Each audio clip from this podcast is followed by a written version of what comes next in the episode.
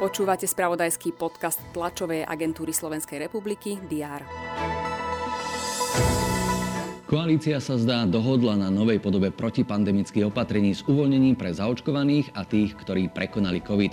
Či ale toto avízo zo včerajška potvrdí správa z dneška, to je ešte otázka, na ktorú upozorňujeme aj v diári. Dobrý deň. Áno, vláda má na dnešnom rokovaní schváliť predbežnú dohodu koalície.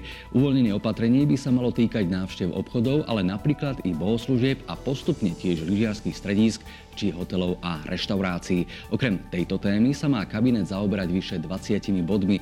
Zrejme teda bude rokovať celý deň. Pokračuje parlament. Poslanci sa zídu až popoludní. Predpoludním totiž na výboroch budú riešiť pozmeňovací návrhy k predloženým zákonom. Rokovať by sa malo aj o návrhu na finančnú motiváciu, respektíve odmenu pre zaočkovaných seniorov. Pandémia koronavírusu komplikuje situáciu i v doprave a vedia o tom aj v Poprade. V prímeskej autobusovej doprave pod Tatrami sa však i tak budú diať veľké zmeny. Prevádzkovateľ ich predstaví na dnešnej tlačovej konferencii. Ocenenie Roma Spirit 13. krát vyzdvihne tých, ktorých aktivity zlepšujú život Rómov na Slovensku. Do finálovej nominácie tohtoročnej ankety sa dostalo 21 príbehov. Slovenskí florbalisti sa na svetovom šampionáte vo Fínsku dostali medzi najlepšiu osmičku.